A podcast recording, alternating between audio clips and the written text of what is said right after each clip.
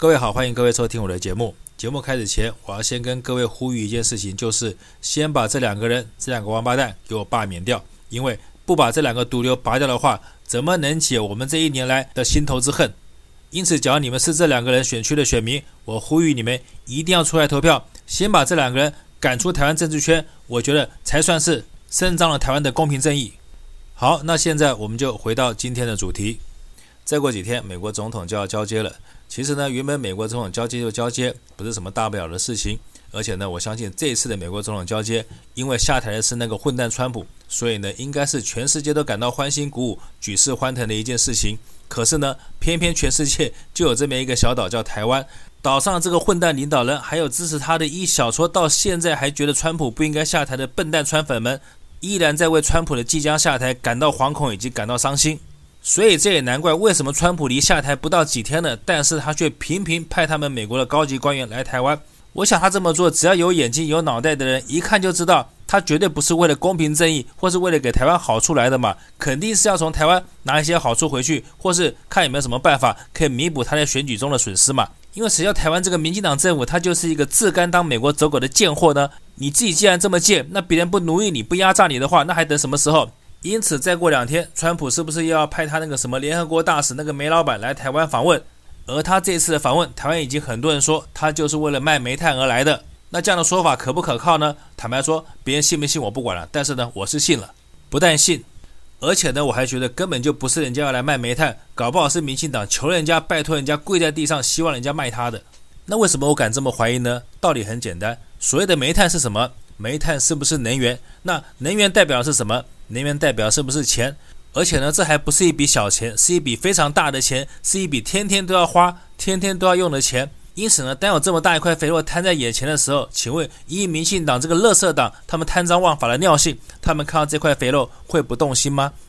那这块肥肉有多大？我告诉各位，各位你们只要上台电的官网去看，你们就知道了。台湾每年要进口的煤炭超过三十万吨，那一吨现在台电采购的成本是一百一十块美金左右。因此呢，三十万吨乘以一百美金是多少钱？是不是三十亿美金？也就是说，换算成台币的话，台电每年从国外采购煤炭的成本就接近新台币一千亿，而且呢，还是每年都要采购。大家想一想，台湾每年编列的预算差不多台币一兆，而一个煤炭采购成本就接近总预算的十分之一，而且是每年都要买。大家说这块肥肉是大还是不大？而且，当大家继续看台电网站，是不是也会发现，台电每年向各个国家采购煤炭的比例，美国是不是只有占百分之一？而这百分之一是多还是少？当然是少嘛。所以呢，整件事情，我觉得我可以合理怀疑成，就算美国这个煤老板他来台湾访问以后，结果被媒体揭发说他就是来卖煤炭的，但是我相信蔡饭桶他们这些王八蛋们，他们一定也会理直气壮、大喇喇的告诉各位说，哎，我是为了要提升台美关系，我是为了要增加台美经贸。就跟为什么进口来猪一样，就是为了要提升跟美国的关系嘛。所以呢，我们跟美国采购百分之一煤炭根本就不符合比例原则嘛。因此呢，我才要多多跟美国采购，用力的把新台币砸向美国，这样才符合一个奴才对组织的忠诚。这就是万一他们被媒体揭发以后，他们一定会这样讲的说辞，大家信还是不信？但是呢，奴才归奴才，虽然奴才得必须尽忠组织，可是呢，奴才一定也会替自己打算。因此，我再度合理的怀疑。为什么这个美国的煤老板忽然发现台湾可以卖他的煤炭？就是因为中间一定有人牵线，要不然这个所谓美国驻联合国大使，他平常一定忙得不得了，他哪有空管你们小小的台湾？但是他只发现这一条商机的，一定有人告诉他嘛。所以整件事情摊开来看，不过就是一个奴才传统组织，然后想尽办法来压榨台湾老百姓的这场烂戏而已，根本就不是什么台美关系要提升。美国要是这么想跟台湾建立关系的话，那就直接跟台湾建交就好了嘛，干嘛费这么大劲派这么多已经快要卸任的官员来台湾转这么一圈？所以结论就是，他们这些人不是来谋财，就是来害命的，只是蠢笨如台湾老百姓。我真的不晓得你们什么时候才能看清现实，什么时候才能醒过来。那我说了半天，大家一定会，这跟我之前下的标题到底有什么关系？有关系的，大家别急，听我慢慢说。就是我想问《环球时报》的主编胡锡进，我想请问你，既然你说。未来十天是给台湾的台独一个沉重教训的好机会，那我就想请问，你要用什么办法，在未来的十天里面给台湾这些台独势力一个沉痛而且深刻的教训？是用军事力量吗？坦白说，这种说法连我都不大相信了，因为你们都是光说不练嘛。不要说我指责你们，你们看看你们的军机或是你们的军舰，一天到晚除了在台湾上空飞来飞去，船在台湾海峡走来走去以外，你们做了什么？你们什么都没做嘛？难道你们没有听过一个故事叫《狼来了》吗？狼来了喊久了，到最后会发生什么事情？就是台湾所有老百姓根本都疲乏了。就算你们现在要动手，我相信台湾老百姓也不会觉得有什么大不了，因为他们已经根深蒂固了就相信美国的爷爷一定会来救台湾。所以，除非你一举就把台湾灭了，要是你只是想抱着稍微惩戒一下台独势力这样的做法的话，那我可以很负责任的告诉你，你这么做不但不会打击到台独势力，甚至还会助长他台独势力在台湾的悲情形象或是英雄形象，甚至还会加深台湾老百姓对中国大陆的厌恶感。因此呢，除了军事力量以外，你还有其他办法吗？假如没有的话，好，那我就提供几个办法给你做参考。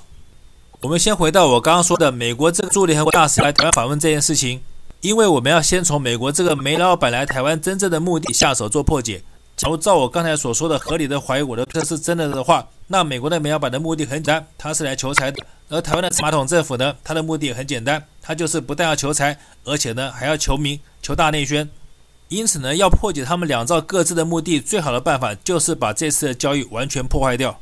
那要怎么破坏呢？很简单，你只要对美国这个驻联合国大使下手就可以了。怎么做呢？就是我刚才已经说过了，据台湾台电的对美国的采购，也不过每年只有百分之一，也就是区区的三亿美金，对不对？那台湾可以跟美国买煤炭，难道你中国大陆不行吗？台湾每年出三亿美金跟美国买煤炭的话，那你大陆就提高十倍，甚至于提高百倍。用人民币狠狠地扎向这个美国煤老板，我相信他要是真的是一个煤老板，真的是要来跟台湾交易的话，他会对你这个提高十倍、百倍的钱，他会不动心吗？因此，等他接受你们这样的提议，你们交易双方开始要交易的时候，你再提出一个要求，就是假如他想卖煤炭给中国大陆的话，他就不能卖给台湾。